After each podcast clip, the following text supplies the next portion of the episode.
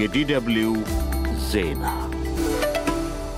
በመጀመሪያም ዋና ዋና ዜና የኦሮሞ ነጻነት ግንባር በኦሮሚያ ክልል ምስራቅ ሸዋ ዞን ዝቋላ ደብረ ከዋክብት አቡነ ገብረ መንፈስ ቅዱስ ገዳም የተፈጸመ ግድያ በገለልተኛ አካል እንዲጣራ ጥሪ አቀረበ። ፓርቲው ዛሬ እሁድ ባወጣው መግለጫ በሰላማዊ ሰዎች ላይ የሚፈጸመውን ማንኛውንም አይነት ግድያ አውግዟል። የምዕራብ አፍሪካ ሀገራት የኢኮኖሚ ማህበረሰብ ወይም ኤኮዋስ በኒጀር ላይ ከተጣሉ ማዕቀቦች የተወሰኑትን አነሳ። የደቡብ አፍሪካው ገዢ ፓርቲ የአፍሪካ ብሔራዊ ኮንግረስ የምርጫ ማኒፌስቶውን ይፋ ያደረገበትን መርሃ ግብር የታደሙ ደጋፊዎች የጫነ ተሽከርካሪ ዛሬ ጠዋት በገጠመው አደጋ ዘጠኝ ሰዎች ሞቱ። ከሶስት ሳምንታት በፊት ከዚህ ዓለም በሞት የተለዩት የቀድሞው የናሚቢያ ፕሬዝደንት ሃጌ ጋይንጎብ ስርዓተ ቀብር ዛሬ እሁድ ተፈጸመ። በፈረንሳይ ፓሪስ የተካሄደ ውይይት ሐማስ ታጋቾችን እንዲለቅና በጋዛ ተኩስ አቁም ሊያደርግ ወደሚችል ስምምነት ሊያመራ እንደሚችል መግባባት መኖሩን አሜሪካ አስታወቀች።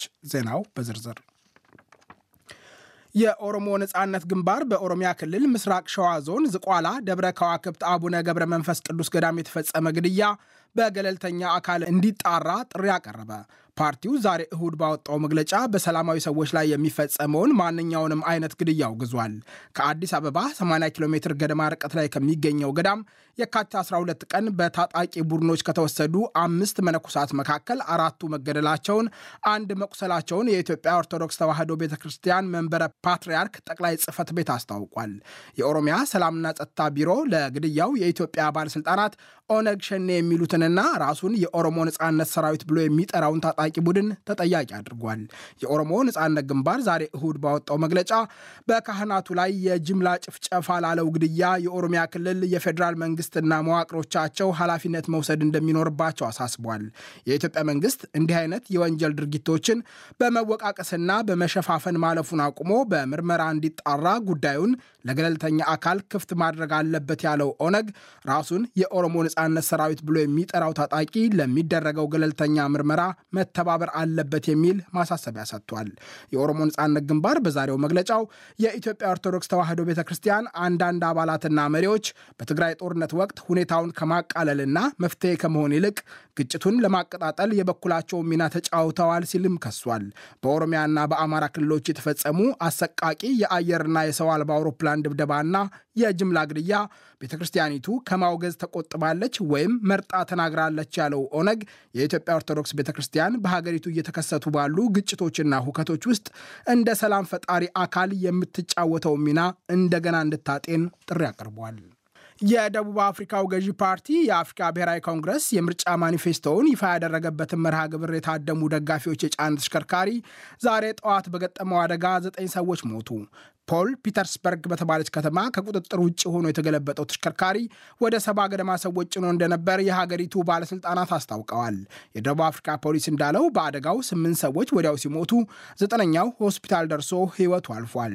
ተሽከርካሪው የደቡብ አፍሪካ ገዢ ፓርቲ ደጋፊዎችን ከደርባን በሰሜን ምስራቅ የሀገሪቱ ክፍል ወደምትገኘው ምፑማላንጋ የተባለች ከተማ በማጓዝ ላይ ነበር።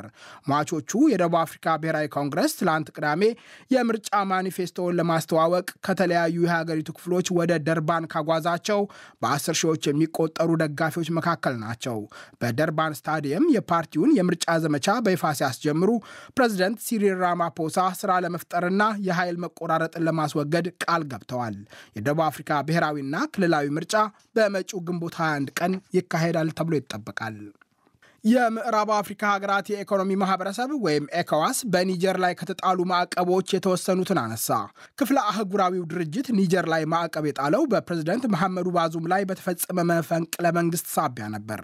የበረራ ክልከላ፣ ድንበር መዝጋትና ጥሪት እንዳይንቀሳቀስ ማገድን ጨምሮ ኒጀር ላይ ተጥለው የነበሩ ማዕቀቦች ከትላንት ቅዳሜ ጀምሮ መነሳታቸውን የኤኮዋስ ኮሚሽን ኃላፊ ኦማር አልዩ ቶሬ ተናግረዋል።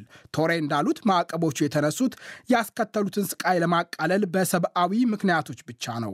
ኤኮዋስ በኒጀር ላይ ከተጣሉት ማዕቀቦች የተወሰኑት እንዲነሱ የወሰነው ትላንት በናይጄሪያ አቡጃ ባካሄደው የመሪዎች ጉባኤ ላይ ነው። በጉባኤው መክፈቻ ንግግር ያደረጉት የናይጄሪያው ፕሬዝደንት ቦላ ቲኒቡ ኤኮዋስ በአራት አባል ሀገራት ህገ መንግስታዊ ስርዓት እንዲመለስ የሚከተለውን አካሄድ እንደገና መመዘን እንዳለበት አሳስበዋል። መፈንቅለ መንግስት የተካሄደባቸው ኒጀር፣ ማሊና ቡርኪና ፋሶ የኤኮዋስን ውሳኔ እንዲያጠኑ የጠየቁት ፕሬዝዳንቱ ክፍለ አህጉራዊ ድርጅት እንደ ጠላት ሊቆጥሩት እንደማይገባም አሳስበዋል። በመፈንቅለ መንግስት ወደ ስልጣን የመጡት የእነዚህ ሀገራት ወታደራዊ ጁንታዎች በበኩላቸው የምዕራብ አፍሪካ ሀገራት የኢኮኖሚ ማህበረሰብ በስም ያልጠቀሷቸው የውጭ ሀገራት መጠቀሚያ ሆኗል ሲሉ ይወቅሳሉ። ይህ ዶይቼ ቬለ ነው። ከሶስት ሳምንታት በፊት ከዚህ ዓለም በሞት የተለዩት የቀድሞው የናሚቢያ ፕሬዝደንት ሃጌ ጋይንጎብ ስርዓተ ቀብር ዛሬ እሁድ ተፈጸመ። ከናሚቢያ ዋና ከተማ ዊንድሆክ ዳርቻ በተካሄደው ስርዓተ ቀብር በሺዎች የሚቆጠሩ ሐዘንተኞች፣ የ25 ሀገራት መሪዎችና የቀድሞ ፕሬዝዳንቶች ተገኝተዋል። በ82 ዓመታቸው ከዚህ ዓለም በሞት የተለዩት ጋይንጎብ ሁለት ጊዜ በጠቅላይ ሚኒስትርነት የሰሩ ናሚቢያ ከቅኝ ግዛት ነፃ ከወጣች በኋላም ሶስተኛው ፕሬዝደንት ነበሩ። በናሚቢያ የጸረ ቅኝ ግዛት ትግል የተሳተፉት ጋይንጎብ በጎርጎሮሳዊው 1989 ወደ ሀገራቸው ከመመለሳቸው በፊት በቦትስዋና፣ ዛምቢያና አሜሪካ ለ27 ዓመታት በስደት ኖረዋል። ፓርቲያቸው የደቡብ ምዕራብ አፍሪካ ህዝቦች ድርጅት ወይም ስዋፖ ለመልካም አስተዳደርና የህግ የበላይነት በምሳሌነት የሚጠቀስ ህገ መንግስት ሲያዘጋጅ ኃላፊነት የተጣለበትን ቡድን በሊቀመንበርነት የመሩ ናቸው። ጠቅላይ ሚኒስትር ከሆኑም በኋላ ዘመናዊ የመንግስት አስተዳደር በናሚቢያ አስተዋውቀዋል በሚል ይመሰግናሉ። ዛሬ ስርዓተ ቀብራቸው በዊንድሆክ ሲፈጸም ጊዜያዊው ፕሬዝደንት ናንጎሎ ሙቡምባ ሀገራችንን ከተሻለ ደረጃ አድርሰው ተሰናብተዋታል፣ ወደ ብልጽግና የሚመራ የኢኮኖሚ ፍኖተ ካርታ ሰጥተውናል ሲሉ አሞግሰዋቸዋል። በፈረንሳይ ፓሪስ የተካሄደ ውይይት ሐማስ ታጋቾችን እንዲለቅና በጋዛ ተኩስ እንዲቆም ሊያደርግ ወደሚችል ስምምነት ሊያመራ እንደሚችል መግባባት መኖሩን አሜሪካ አስታወቀች። በፓሪስ በተካሄደ ውይይት የእስራኤል፣ የአሜሪካ፣ ግብፅና ቃጣር ተወካዮች መገኘታቸውን የገለጹት የአሜሪካ ብሔራዊ ደህንነት አማካሪ ጄክ ሱሊቨን ተኩስ አቁሙና ታጋቾች የሚለቀቁበት ሁኔታ ምን አይነት እንደሚሆን በአራቱ መካከል መግባባት መኖሩን ተናግረዋል። በዝርዝር ጉዳዮች ላይ ገና ድርድር እየተካሄደ መሆኑን የገለጹት ጄክ ሱሊቫን ግብፅና ቃጣር ከሐማስ እንደሚወያዩ ተናግረዋል። የእስራኤል ጠቅላይ ሚኒስትር ቤንያሚን ኔታንያሁ ግን እየተካሄደ የሚገኘው ውይይት ታጋቾችን የሚያስለቅቅ ስምምነት ላይ ለመድረሱ እርግጠኛ አለመሆናቸውን ተናግረዋል። የእስራኤል የጦርነት ጊዜ ካቢኔ ትላንት ቅዳሜ ተደራዳሪዎች ወደ ቃጣር ለመላክ መወሰኑን አስታውቋል። ወደ ተኩስ አቁም ሊመራ ይችላል የተባለ ውይይት እየተደረገ ቢሆንም ጠቅላይ ሚኒስትር ቤንያሚን ኔታንያሁ የእስራኤልን ጦር ወደ ራፋ ለማዝመት በያዙት እቅድ እንደጸኑ ናቸው።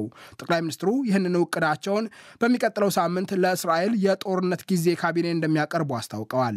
ይህ በእንዲህ እንዳለ በጋዛ ሰርጥ የእስራኤልና የሐማስ ውጊያ ከተቀሰቀሰ ጀምሮ የተገደሉ ፍልስጤማውያን ቁጥር 29692 መድረሱን የጋዛ የጤና ሚኒስቴር ዛሬ እሁድ አስታውቋል። በውጊያው 69879 ሰዎች ደግሞ ቆስለዋል። በጋዛ ጤና ሚኒስቴር መረጃ መሰረት ባለፉት 24 ሰዓታት ብቻ 86 ሰዎች ተገድለዋል። ይህ ዶይቼ ቨለ ነው።